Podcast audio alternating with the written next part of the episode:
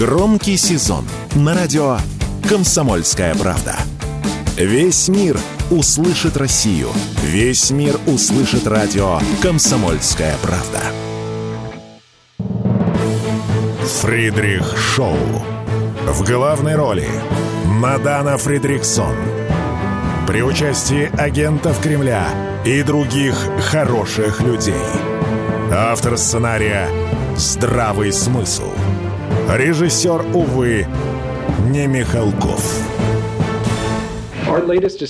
По нашим последним оценкам, Китай не поставляет вооружение России для применения в ходе войны на Украине. Однако я уточню, последние ли это данные, поскольку моей информации несколько дней. Боже ж ты мой, а Джейк Салливан сегодня точно главный претендент на звание капитан очевидность. Обратили внимание, друзья, да, как американская элита, вот эти вот акулы большой политики и геополитики с недавних пор смотрят на некоторые события глазами пескариков. Вот, в частности, Джейк Салливан попадает в их число. Причем, согласитесь, положение у него вот в секунду, когда он это говорил, было, вежливо говоря, пренеприятнейшее. Во-первых, Джейк Салливан, по мнению некоторых аналитиков, журналистов и, прости господи, американистов, это тот самый персонаж в команде Байдена, кто предлагает всегда взвесить риски и то, что мы, как Америка, получаем. Он не относится к числу ястребов, вот это вот «давай, дед, давай зажжем» где-нибудь на Украине или там на Тайване.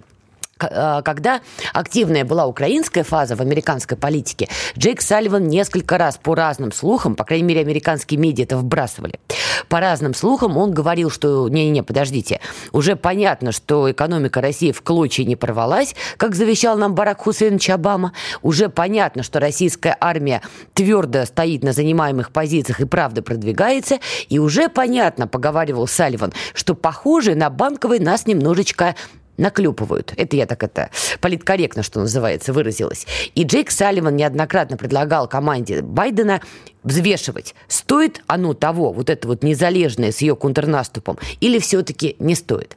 То же самое по китайскому кейсу. Уж простите меня за это гадкое слово, сама ненавижу зубодробительное слово. Но в данной ситуации, пожалуй, его уместно применить. Тоже по вбросам американской прессы Джейк Салливан был тем самым нудным осликом, который ходил по кабинетам и говорил, послушайте, Тайвань дело хорошее, никто же не спорит, да? Тряхнуть стариной мы, конечно, можем, но давайте как-то образ Болтона мы немножечко вычеркнем у себя из головы, потому что Китай сегодня тоже не лыком шит. И ВПК Китая тоже развивается, и как бы мы ни натравливали на Китай там Японию, Южную Корею, Китай не та страна сегодня, кто возьмет, отступит или там развалится на много разных маленьких Китаев. Так не будет. И то же самое Джейк Салливан повторял. Давайте взвешивать риски и что мы получим. И тут он, значит, стоит, помните, как у Хазанова, стою перед вами, да, простая русская женщина. В данной ситуации стою перед вами простой такой Джейк Салливан, американский парень, капитан очевидность. И ему как бы неловко это комментировать, потому что завтра, 15 ноября, стартует большой саммит в Сан-Франциско, должна быть встреча Байдена и Си Цзиньпина, и вот ему, Салливану, надо сейчас комментировать тему, которую другие американские кабинеты качали, что там Китай что-то России там поставляет, и вот это что-то используется на Украине. И Салливан такой стоит, думает, так, окей, у нас тут как бы Украина нас печалит и тревожит до невозможности, а я был прав. Тут у нас как бы встреча Байдена и Си, а Байден уже имел неосторожность называть китайского лидера диктатором. И чего мне делать? Поэтому Салливан, как вы сейчас услышали, делает гениальный ход. По моим данным, там ничего не поставляли, но я уточню. Вот я уточню означает примерно следующее. Если старик Байден опять что-нибудь отожжет на встрече с Си и с Китаем отношения совсем улетят в там тарарым, я буду вынужден уточнить, что некие поставки были. А если саммит пройдет таки хорошо, тогда я ничего уточнять не буду, и все будет, как я сказал. Надо отдать должное Салливану, согласитесь, человек опытный плавник, ник, и хорошо он все-таки лавирует между такими острыми углами. Но, честно, я в тот момент ему не завидовала. Но вообще сейчас администрация Байдена, знаете ли, не позавидовать. Незалежная, конечно, дает жару, как только может. Я сегодня, не знаю, как вы, но я сегодня, перемещаясь по городу, прочитала новость. И, честно говоря, минуты три просто, ну, бугагашеньку-то я ловила. Прям такую, знаете, неистовую бугагашеньку. Известный всем нам и вам персонаж. Секретарь Совета национальной безопасности и обороны Украины Алексей Данилов.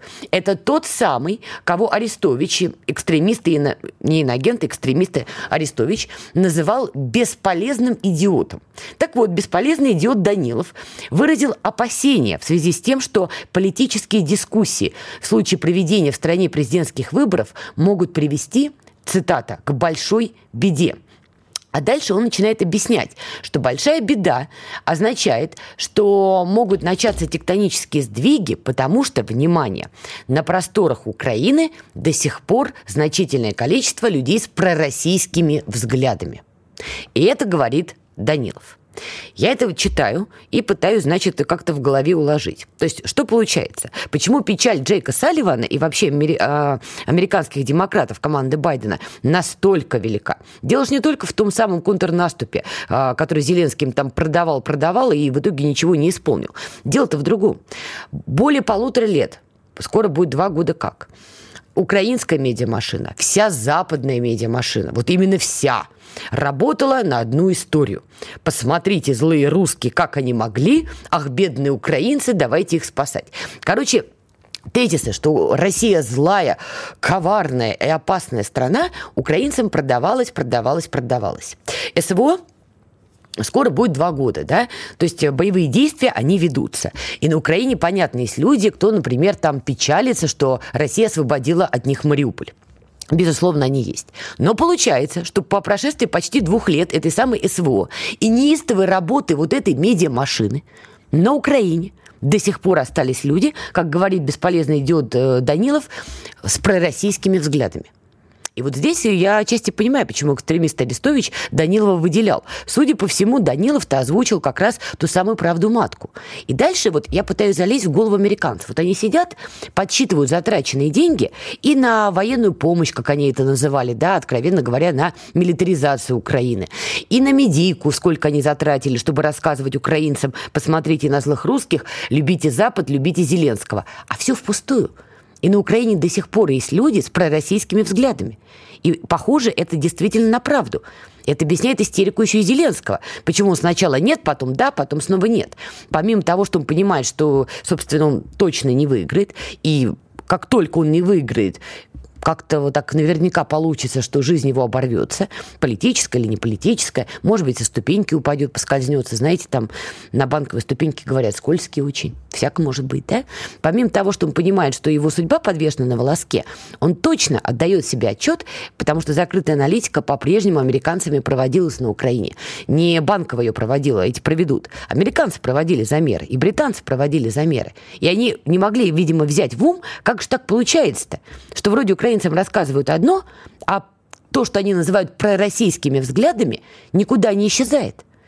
И Зеленский отдает себе отчет, что если эти самые выборы начнутся, вот эти люди с э, пророссийскими взглядами, как они называют, они заявят свое громкое мнение, потому что они несколько устали уже от той реальности, в которую Зеленский их и погрузил.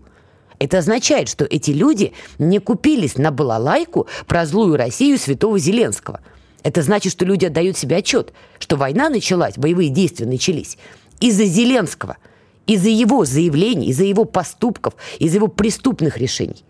Он виновник всего этого. И это понимают люди на Украине. И тут, в принципе, не надо даже придумать конспирологию. В случае там его проигрыша, тут не надо выдумывать коварный британский спецназ, который ликвидирует Зеленского. Да вы просто его отпустите погулять, мальчика, где-нибудь там на Крещатике. Его разорвут голыми руками. Сами украинцы. И там можно будет сколько угодно потом кричать, что подосланные, значит, злые русские в шапках-ушанках, переодетые под украинцев. Да нет. Сами украинцы его разорвут. И Данилов это сейчас публичит. Это, конечно, интересно, то, что он решил придать огласке информацию, которая, видимо, проходила по банковой, не только по банковой, в рамках закрытых запрос, э, опросов и замеров. Но вот, считайте, он, по сути, это опубличил. И что происходит дальше? Украину ждет сложная зима. Это уже заявляет Андрей Ермак. Человек, которого считают, ну, чуть ли не первым после Зеленского. Иногда он впереди Зеленского бежит. По его словам, а, значит, Киев нуждается в вооружении прямо сейчас. Особенно в системах противовоздушной обороны. При этом глава офиса поспешил заверить, что украинские власти способны отчитаться за каждую единицу полученного от Запада вооружения. Вот это прекрасно. То есть, по сути, Ермак сообщает украинцам, что очередная зима, извините, извините, будет их добивать. И здесь вам не Британия, тут у нас теплых банков нету. Мы сегодня с вами подробно поговорим про эти теплые банки или теплые комнаты, как их еще иногда называют. То есть, дорогие украинцы, вы еще будете мерзнуть плюс ко всему. Ну, а дальше пошли вот эти вот дайте, дайте, дайте, да? Была, кстати, версия, что вот это вот дайте, дайте от Зеленского, что изначально ветер дует от Ермака. Он Зеленскому в голову внушил, что надо ходить и вот так вот клянчить. И вот он опять рассказывает, нуждается в вооружении прямо сейчас, особенно противовоздушная оборона. Но поражает другое. Ермак заявляет, мы способны отчитаться за каждую единицу полученного от Запада вооружения. Мне вот интересно, а это как? Учитывая, что украинская сторона выплевывала в сторону Донецка того же, да, или в сторону Горловки значительное количество этих самых снарядов, включая французские, вы как собираетесь отчитываться? То есть вы будете, по сути, брать сводки, которые предоставляет, например, сегодня Россия. Говорит, по Донецку было столько-то ударов, погибло столько-то мирных гражданских жителей. Были случаи, что в их числе были и дети. И что украинская сторона будет брать эту статистику и говорить, вот мы отчитались за снаряд западного производства, который мы выпустили. Ну, конечно, нет. Тогда как Ермак собирается отчитываться за каждую единицу, учитывая еще раз, что эти единицы летели по гражданскому населению? Вот это, конечно, интересная история. Вообще Ермака всегда характеризовали как очень осторожного человека. Но в данной ситуации, видимо, и он, что называется, поплыл. Давайте сделаем небольшую паузу, поразмышляем, послушаем новости и продолжим. Фридрих Шоу. С понедельника по пятницу в 8 утра по московскому времени слушайте на радио «Комсомольская правда» программу «Что будет?». Наши ведущие видят, что происходит, знают, как на это реагировать и готовы рассказать вам, что будет.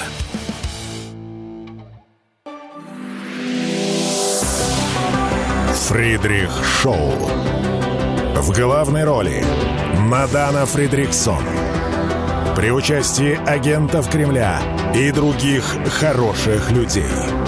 Автор сценария «Здравый смысл». Режиссер, увы, не Михалков.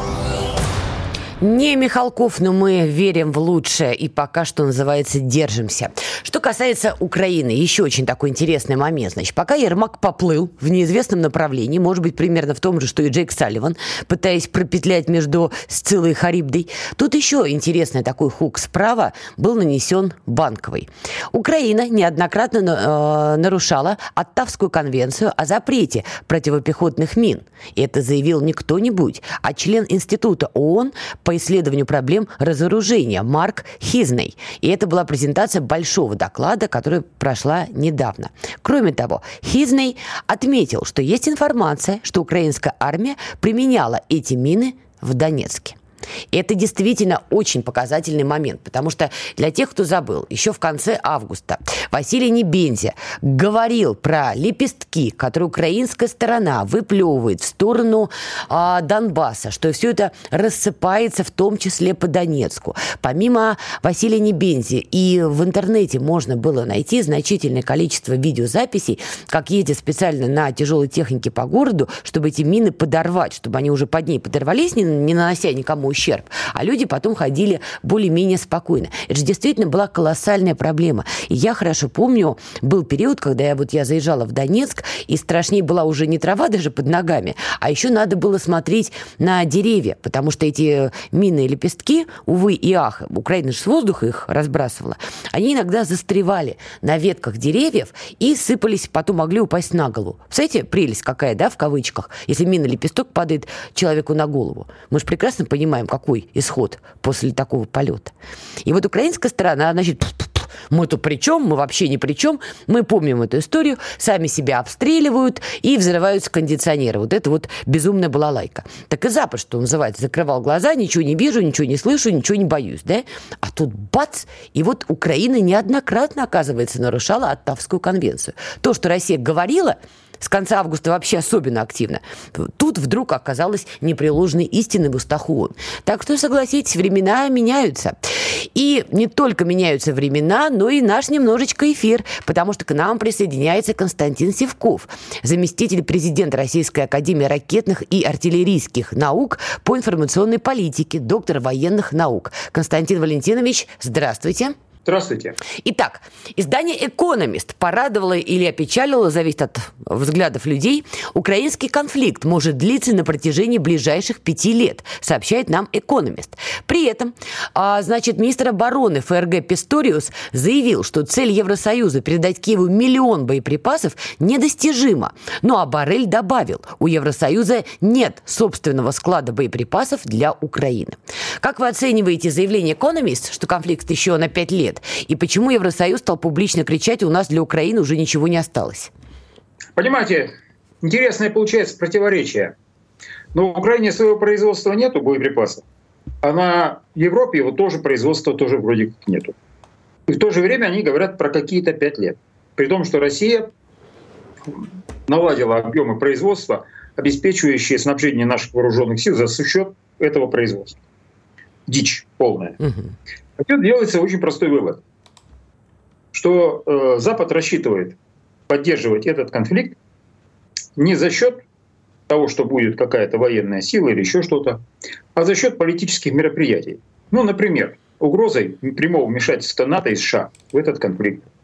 Или угрозой передачи Украине ядерного оружия. В случае, если наши российские вооруженные силы начнут решительные наступательные действия.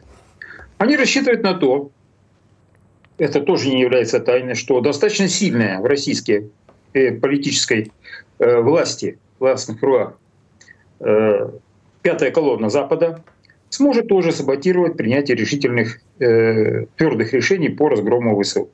Вот примерно на что рассчитывает Запад. Однако надо иметь в виду, что в российском обществе и в российской власти произошли очень серьезные события. События эти они вроде как невнятно выглядят, но они для человека, который эти вещи отслеживает, очевидны. Первое.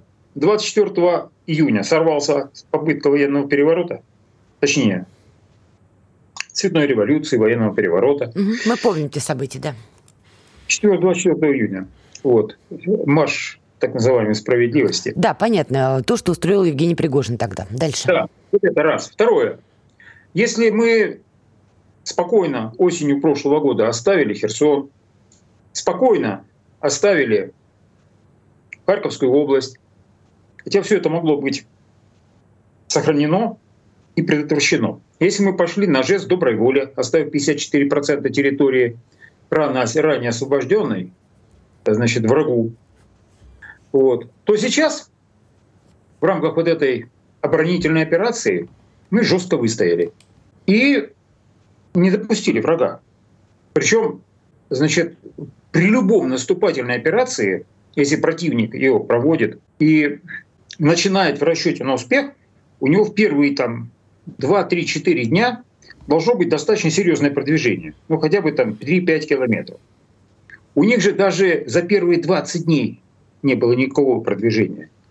Они не прошли даже предполье это так называемую первую полосу, даже это не полоса, а перед основной тактической зоной обороны существует предполе. Они не смогли его пройти, это предполе.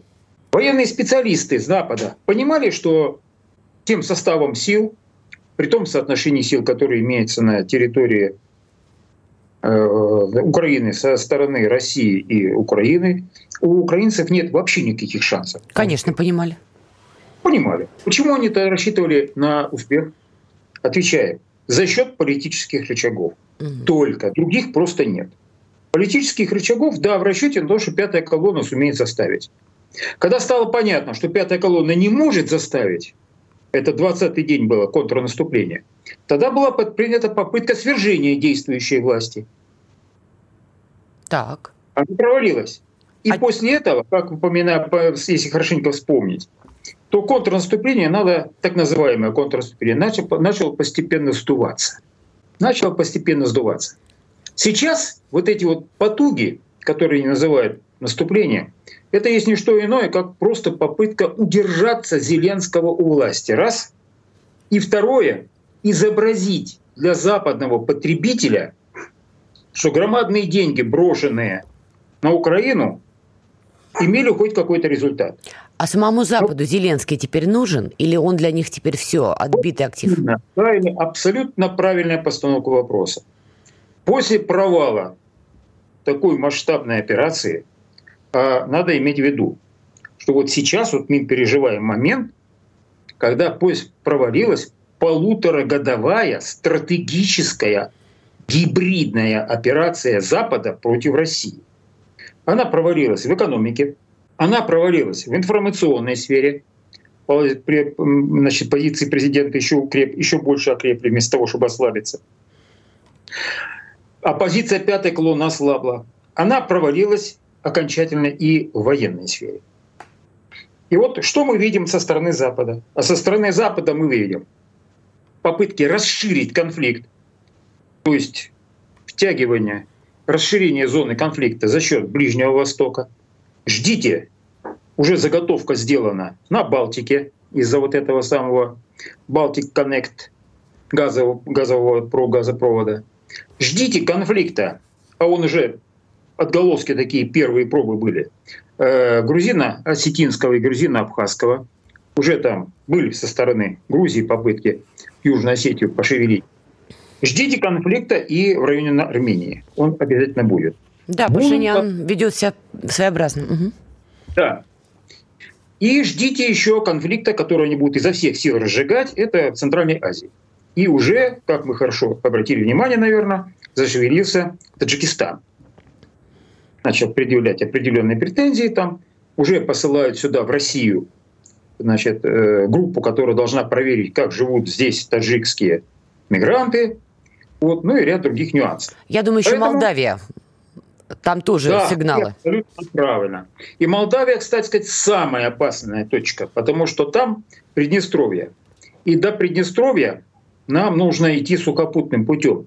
Потому что морской десант мы, конечно, можем выбросить, но обеспечить ему боевую устойчивость будет проблематично и обеспечить ему снабжение. Поэтому э, Запад сейчас будет расширять зону конфликта. Одновременно... У нас одновременно, 40 секунд, Константин Валентинович. Одновременно Запад принял решение усилить пятую колонну. Поэтому все наши сбежавшие из России представители этой колонны сегодня Запад пинками гонит обратно в Россию.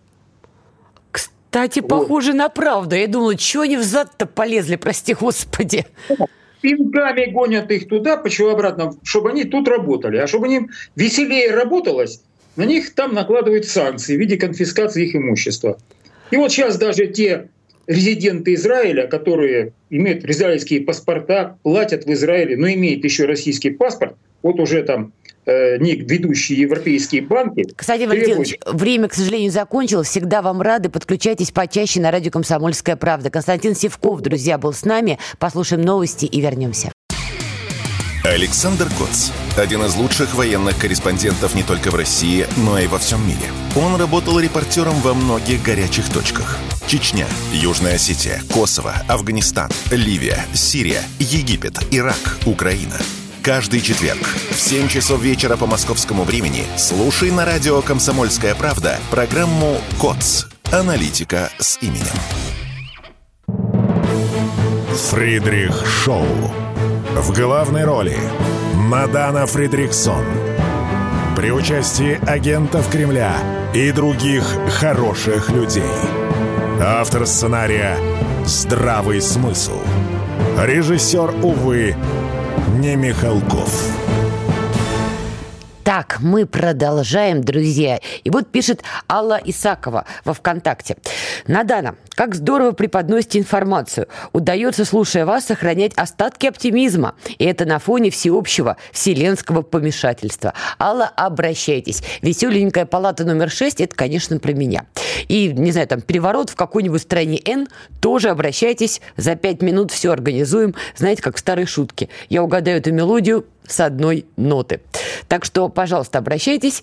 А, и вот еще Дмитрий Николаев а, писал Константину Севкову, он поправлял его, что на Украине, правильно, на русском языке. Ну, знаете, некоторые уже даже шутят, говорят, говорят в «на Украине», чтобы уже точно никого не обидеть и не оскорбить. Ну что, Давайте перенесемся на просторы туманного Альбиона, потому что там, конечно, происходит прекрасное. Я вам так скажу, если бы нечто подобное происходило в России, ну, там, лет 15, например, назад, та же Великобритания бы дымилась этим самым туманом Альбиона и кричала бы «Да, Коля, где демократия? Мы же вот, а там вот...» И вот, пожалуйста, значит, а, решили британцы поступить прекрасно, ну как британцы, Риши Сунок, и достали из нафталина Дэвида Кэмерона. Он займет пост главы МИДа страны. Что важно, ранее этот пост занимал Джеймс а, Клеверли. И, как вы помните, в свое время его даже рассматривали, этого Клеверли, на должность министра обороны, когда Бен Уоллес отчалил куда-то там в паб разливать алкоголь вместе с Резниковым. Так вот, Клеверли рассматривали, что он станет министром обороны. На что он написал письмо Сунуку, прям вот, да, гусиным пером практически, под э, свечу и попросил его оставить на его должности. Тогда так и поступили, ну а сейчас его все-таки, извините, подвинули. Он станет министром внутренних дел. То есть глава МИД внешних дел стал министром внутренних дел. Ну а э, главой МИД становится Дэвид Кэмерон. Я напоминаю, что когда-то Кэмерон возглавлял британское правительство, когда-то это с 2010 по 2016 год. И, честно говоря, из того, что я почитала сегодня в британской прессе конкретно, заголовки там, конечно, бомба и космос. Все, вежливо говоря, в легком недоумении, почему из нафталина надо было доставать именно Кэмерона. Во-первых, а, давайте так, посмотрим на эту ситуацию глазами самих британцев. Для них Дэвид Кэмерон – это абсолютно неудачная фигура не как Листрас, конечно, она вообще на первом месте в плане неудачников. Но вот Дэвид Кэмерон тоже примерно в этой категории. Многие британцы обвиняют его именно в истории с Брекситом. Считают, что он зачинщик этой истории, а самое главное, не довел все до логического какого-то ума. И что вообще у Британии всегда была политика не позволить Европе объединиться против этой самой Британии. А вот Дэвид Кэмерон на посту тогда еще премьер-министра с его политикой, с его подходом и с тем, как все было реализовано в рамках рамках Брексита, что, в общем, он заложил ту самую основу, когда Европа стала действительно объединяться против Британии. Во-вторых, что пишут именно британские СМИ? Это важно понимать. Не наши с вами, а британские. То есть они оценивают все через свою колокольню. Они критикуют Кэмерона за то, что в 2014 году, когда в Крыму прошел референдум, и Крым принял решение, что он должен быть с исторической родиной, с Россией. Так вот, британская пресса пишет, Великобритания должна была быть одним из гарантов безопасности Украины. Однако мистер Кэмерон позволил Франции и Германии взять на себя инициативу в переговорах о мире. Это они сейчас пишут по поводу 2014 года. И тоже по этому поводу они, значит, как-то играют а, с кулами и говорят, что это, конечно, было не очень правильно. Что еще они вменяют Кэмерону как а, грехи? Они пишут, что он был известен таким миролюбивым отношением к Китаю, и во время его а, премьерства китайские фирмы были, а, были активны очень на британском рынке. Они инвестировали в британскую инфраструктуру, причем от телекоммуникаций до атомных электростанций. Далее цитата. Это те самые инвестиции, от которых теперь в значительной степени пришлось отказаться. Тут, понятно, двоякая история. То есть британская пресса сегодня критикует Кэмерона за то, что тогда он а, пытался с Китаем наладить какие-то отношения, а вот теперь от этих инвестиций надо отказываться. Но проблемка одна есть. Британия сегодня вычеркивает Китай из своей повестки, и своей экономики под натиском общей концепции англосаксонов, как принято говорить. Это общая политика сейчас и Вашингтона, и Лондона. Но при этом, при всем, лично у меня, просто как у журналиста, возникает вопрос к самим британцам. А вы зачем Китай вычеркиваете? И вычеркиваете инвестиции Китая. И, честно говоря, когда я сегодня почитала еще несколько материалов в британской прессе, там, понятно, первая полоса – это Дэвид Кэмерон, и вот эти вот возгласы, как же так получилось, что из нафталина достали. Вы знаете, что еще пишет британская пресса и тоже на первых страницах? Ну вот вам пример. Миллионы семей в Великобритании вынуждены прибегать к отчаянным мерам. Они отключают от электросети приборы разные, в том числе холодильники, из-за растущих тарифов на коммунальные услуги. Это все ваш покорная слуга прочитала в издании «Гардиан». Дальше. Выясняется, это пишет не только «Гардиан», это пишет «Телеграф», это пишет издание uh, «The Sun». Люди берут кредиты, вдумайтесь, друзья, люди берут кредиты, чтобы заплатить за еду – чтобы поесть, люди себя кредитуют. Они продают свои вещи и используют теплые комнаты, чтобы выжить. Я вам уже сегодня обещала, мы эту тему затронем. Значит, в Британии действительно большая проблема. Многие люди не в состоянии оплачивать счета, в том числе на отопление своих квартир. Мы говорим даже не про какие-то дворцы, замки и крутые апарты, да? Мы говорим про маленькие квартирки в Лондоне, где ютится не очень богатая британская семья. Так вот, что сделало правительство? В принципе, не самая глупая инициатива, так глобально если брать.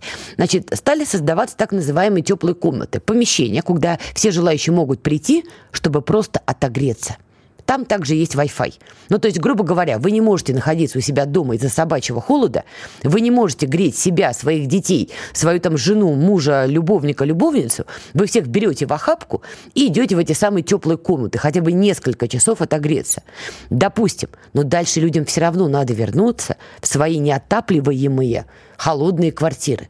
И эта проблема, она остается, и она продолжает нарастать, потому что зима у нас в очередной раз по календарю приближается. И если в том году Европе глобально повезло, и Британии тоже, зима была не такой лютой, какая зима будет в этом году, до конца тоже никто не понимает. Прогноз погоды, конечно, все поглядывают, но каким будет генерал Мороз, тоже понимания нет.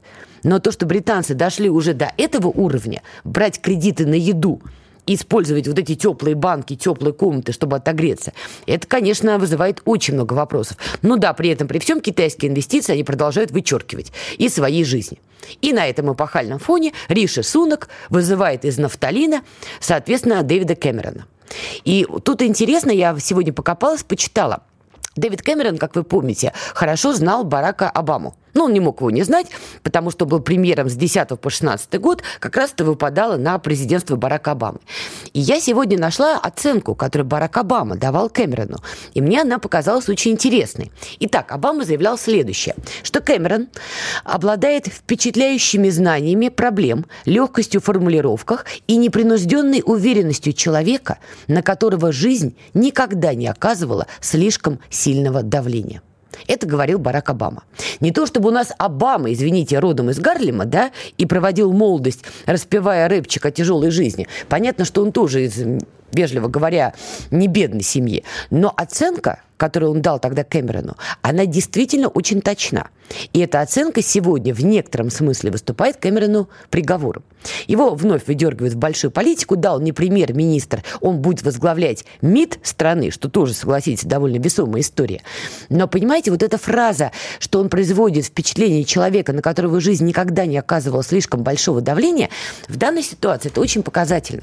То есть британцы, которые э, пытаются отогреться в теплых комнатах, кредитуются, чтобы взять еду и отключают в холодильнике, что, кстати, повышает уровень заболевания. Продукты будут портиться, у людей явно нет денег покупать новые продукты, возможно, они будут э, питаться подпорченными, и вопрос здравоохранения вновь выйдет на первый план. Это тоже надо понимать. И вот сейчас вот на фоне этой ситуации именно Кэмерона, значит, выдергивают. Но тут еще есть очень показательный момент, такой штрих к портрету Значит, Кэмерон в свое время, когда был премьером, лоббировал интересы компании Greensill Capital. Она обанкротилась. Это платежная компания, которая занималась цепочкой поставок. И все бы ничего, но лоббировал и лоббировал. Кто в Британии, прости господи, не лоббирует? Но основатель этой Greensill Capital, его, его зовут некий, его зовут э, Александр Дэвид, прозвище Лекс. Он в свое время прибыл в Великобританию в 2001 году из э, Австралии. И самое интересное, что в начале своей карьеры он работал старшим советником Дэвида Кэмерона. То есть он его знал еще по тем годам. Дэвид Кэмерон. И дальше он не стеснялся лоббировать интересы компании, которую создал его бывший помощник. Вообще говоря простым языком, это называется коррупция. И по-другому это назвать нельзя. И вот такой человек, его достают, опять же, из небытия и ставят управлять МИДом Великобритании. Сделаем паузу и после нее продолжим. Все программы «Радио Комсомольская правда» вы можете найти на Яндекс Музыке.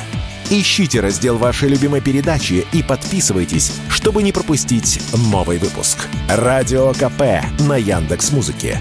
Это удобно, просто и всегда интересно.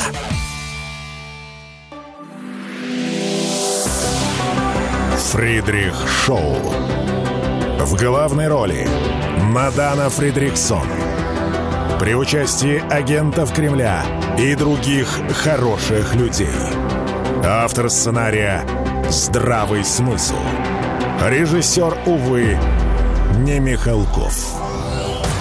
Знаете, дорогие, я иногда очень сожалею, что режиссером британской политики не является Михалков. Глядишь, было бы больше разумного и трезво. Смотрите, я не просто так посвятила всю прошлую часть, перебирая по косточкам «Who is Дэвид Кэмерон?» И даже вам достала цитату Барака Обамы, которая действительно очень и очень показательна в данном вопросе. Барак Обама вообще был неплохо эрудирован и начитан. Жаль, президентом стал, а вот во всем остальном вполне себе ничего парень был. Ну и остается, в общем. Так вот, тут, собственно же, возникает теперь главный вопрос. Он будет возглавлять МИД Великобритании. Мы помним, что Британия с 15 года бомбочкой прыгнула на просторы Украины. Да, еще в 15 году. С недавних пор поговаривают, что даже экстремист Алешка Арестович, он был креатурой британских спецслужб. Что скорее правда, чем неправда. Ну и то, также шли разговоры, что Зеленского никак не могли поделить Ми-6 и американцы. То ли он а, тот самый сын ЦРУ, то ли он тот самый сын Ми-6. Ну, как почти что в притче про разрежьте его пополам. Правда, в данной ситуации обе стороны были не прочь его отпополамить по полной, как бы это ни звучало. Так вот, возникает вопрос. Такой персонаж, как Дэвид Кэмерон, каким он будет главой МИД Великобритании? А, давайте еще раз. То, что он не стеснялся лоббировать интересы своего бывшего помощника, который создал компанию, которая в итоге обанкротилась, то есть явно какая-то пирамида, какой-то инфо-цыганин, понимаете, только на просторах Туманного Альбиона. Это, конечно, показательно, с одной стороны. С другой стороны, то, за что его критикует британская пресса, в 2014 году на события после референдума в Крыму он отреагировал дистанцируясь и предлагая Франции и Германии всем, всем этим заниматься. В-третьих, действительно неудачная конфигурация Брексита, его считают автором этой самой конфигурации, одним из авторов. То есть, с одной стороны, для интересов России Дэвид Кэмерон подходящая фигура. Не потому, что он наш, а просто потому, что он немножечко такой неуместный и принимающий неправильные решения. А то, что британцам не очень хорошо, нам, согласитесь, вполне себе неплохо. Не мы их звали на Украину, они сами туда полезли. Не полезли бы, глядишь, все было бы не так плохо. Мне кажется, что Дэвид Кэмерон на посту главы МИД а Великобритании будет а, поопаснее, чем Клеверли. Смотрите, бывший глава МИД Великобритании Клеверли, это был такой действительно хищник а, дипломатии, но эта акула плавала в основном в Африке. У Клеверли были большие связи и интересы в некоторых африканских странах. Ну, например, в Нигерии. Более того, выборы, которые проходили в Нигерии в феврале того года, отставить этого года, просто он уже заканчивается, я уже немножко запуталась. Ну, там уже все сходились во мнении, что от и до выборы в Нигерии были организованы командой Клеверли, победил нужный ему кандидат, и все было, что называется, по красоте. Британия тоже имеет интерес на Черном континенте, и Клеверли, надо отдать ему должное, интересы Британии в Африке отстаивал. Теперь э, Сунок его выдергивает с этого направления и ставит на абсолютно не почву, которая зыбка у него под ногами. Где Клеверли с его интересами в Африке и где Министерство внутренних дел – ну, согласитесь, да, переводя на наш язык. Есть Лавров, есть Колокольцев. Они прекрасны, но давайте представим себе, что будет, если мы их ракернем. Ну, наверное, получится какая-то странная конфигурация, правда? Так вот, это не исключение. Поэтому решение Риши Сунака вызвало тоже очень много вопросов. Правда, поговариваю, что у Сунака были большие проблемы с Клеверли. За ним тоже стоят определенные крутые банкиры, и тут уже нашла коса на камень. И Сунак боялся, что Клеверли обрастает очень большой мощью, в том числе за счет Африки, и поэтому он его переставил на то направление, где Клеверли абсолютно беззубый, безрукий, и он ничего там сделать и не сможет. Короче говоря, карточный домик. Но Дэвид Кэмерон, человек, как мы уже поняли, не гнушающийся коррупционными схемами, на посту главы МИД Великобритании, возможно-то на Украину особо не полезет, хотя взятки от ВПК британского, я так думаю, с аппетитом брать будет. А значит, будет и риторику выдавать соответствующую. А вот что он в Африке начудит, это интересно. Я думаю, брать деньги он будет там у всех, вообще у всех, как пылесос, как не в себя. Но вот вряд ли он сможет э, изображать интересные конфигурации, как это делал Клеверли. Я, друзья, всегда за то, чтобы враги были хотя бы интересны. Во-первых, хорошо, когда они есть, значит, что-то полезное и крутое делаешь. Но хотелось бы, чтобы они были интересными. Дэвид Кэмерон не уверен, что он попадает в категорию интересных врагов. Но, безусловно, врагом он нам будет. Теперь давайте поговорим о главном событии завтрашнего дня – это переговоры Байдена и Си Цзиньпина в Сан-Франциско. С нами на прямой связи Кирилл Катков, востоковед, писатель, руководитель Центра изучения стран Дальнего Востока в Петербурге. Кирилл, здравствуйте. Здравствуйте. Ну, смотрите, а вчера а, мы выясняли вместе с Маликом Дудаковым, блестящим американистом, что Байден ждет от э, встречи с Си Цзиньпином, хотя понятно, что отношения между Америкой и Китаем, вежливо говоря, напряженные. Хочется понять, чего ждет Си? Зачем он приехал в Сан-Франциско, о чем он хочет говорить с Байденом, и простил ли он Байдену, что тот в свое время называл его диктатором? А, китайцы никому ничего не прощают и ничего не забывают. В этом плане они являются довольно злопамятной нацией, поэтому Си Цзиньпин, конечно же, ничего американцам, а, их союзникам не простил. А что Си Цзиньпину, собственно, нужно? Не будем забывать, что экономически Соединенные Штаты и Китай при всех их противоречиях, они очень сильно завязаны друг на друга и друг от друга зависят. Поэтому Си Цзиньпин, он э, в первую очередь будет стараться продвигать экономические темы со своей стороны. А конкретнее, да, я так жду, когда вы нам расшифруете, что нужно Китаю в экономической плоскости от Америки. Ну, в экономическом плане, что, собственно, нужно? Во-первых, американцы ввели против Китая санкции. Да, санкции были и до этого, но их было существенно меньше. Сейчас санкции введены гораздо более серьезные. Введены ограничения против э, китайских компаний. Вспомним тоже дело Huawei. Иными словами, Китай с американского рынка стали выжимать. Я на всякий случай напомню, еще Дональд Трамп говорил о том, что в торговых отношениях между Соединенными Штатами и Китаем определенный дисбаланс. Этот дисбаланс увеличивался с годами и становился не в пользу Соединенных Штатов, соответственно, поскольку в Китае рабочая сила уже дорогая, надо все обратно выводить в Америку и сделаем Америку снова сильной. Байден э, при всем его неприятии Трампа на самом-то деле продолжает его политику, которая была заложена в некоторых своих чертах еще при предыдущем президенте, еще при Обаме. Соответственно, Соединенные Штаты и проводят политику давления на Китай э, по всем линиям от политической до экономической. Что же касается Си Цзиньпина, то Си Цзиньпин представляя Китай, он играет от обороны, а не от нападения. Козырей у него меньше, чем у Соединенных Штатов. Но, тем не менее, он будет стараться давать Соединенным Штатам понять, что мы все же партнеры, и давайте договариваться по экономической линии. Смотрите, я тут для себя провела такую параллель. Поправьте меня, если она неуместна. Незадолго до того, как Россия начала СВО, а мы были вынуждены ее начать в силу конфигурации, которая складывалась, была встреча Путина и Байдена. Я хорошо помню помню, все очень ожидали, что будет та самая разрядка, да. Но по итогам этой встречи как-то были не очень понятные заявления, а дальше Россия начинает СВО, потому что конфигурация такова. Сейчас я вижу большую параллель. После того, как китайские шары бороздили просторы над Америкой, да, после того, как американцы всем своим видом показали, что Тайвань в орбите их интересов, когда Япония стала наращивать э, свое вооружение и началась милитаризация Японии, но стало понятно, что конфликт конфликт США и Китая – это вопрос времени. И тут бац, встреча Байдена и Си. Возможно ли, что они сделают общее заявление, но ближе к лету мы увидим конфронтацию военную, реальную уже вокруг Тайваня, и Америка будет биться с Китаем? А, знаете, сложно сказать, э, что на самом деле может произойти. Могут произойти любые вещи – Но в настоящий момент конфигурация такова, что Китаю биться с Америкой из-за Тайваня совершенно невыгодно. Если только американцы не спровоцируют, так я об этом. а на провокации они большие мастера. Вспомним и взрыв крейсера Мани, нападение на Перл-Харбор японцев. Э, они умеют эти вещи проводить. Э, Китай, ну, нападать на Тайвань совершенно не с руки. Не-не, Кирилл, я же не просто так провела параллель, да, со встречи Путина в свое время и Байдена. Россия тоже не хотела начинать СВО. Но так получилось, что действия американцев нас вынудили. Я не имел в виду, что Китай из бухты-барахты прыгнет на Тайвань. Им это не надо. Но что американцы разыграют эту карту, как они уже разыгрывали. Вот я про это.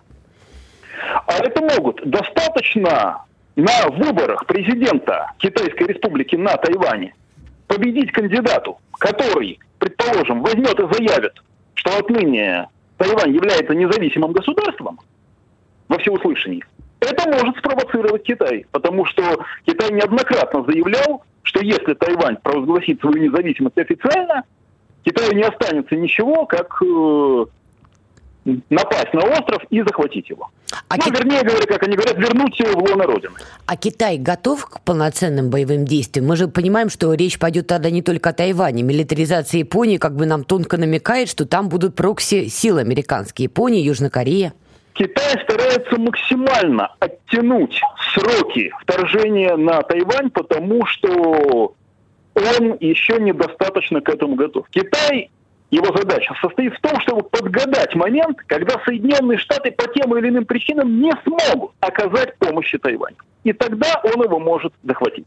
Будем наблюдать. Спасибо вам большое. Кирилл Катков, востоковед, писатель и руководитель Центра изучения стран Дальнего Востока в Петербурге, был с нами на прямой связи. Но я думаю, мы с Кириллом Анатольевичем еще неоднократно поговорим, потому что встреча только завтра, Си Байдена. И все-таки, опять же, друзья, чует мою серденько. Вот эта вот параллель, которая мне пришла на ум, она все-таки не случайна. Знаете, бешеные женщины в моем лице иногда не общаются со Вселенной и считывают там разные сигналы. Поэтому, думается, мне это нам еще всем вот эта вот встреча аукнется. Увидимся, услышимся на волнах радио «Комсомольская правда». Всем пока. Фридрих Шоу.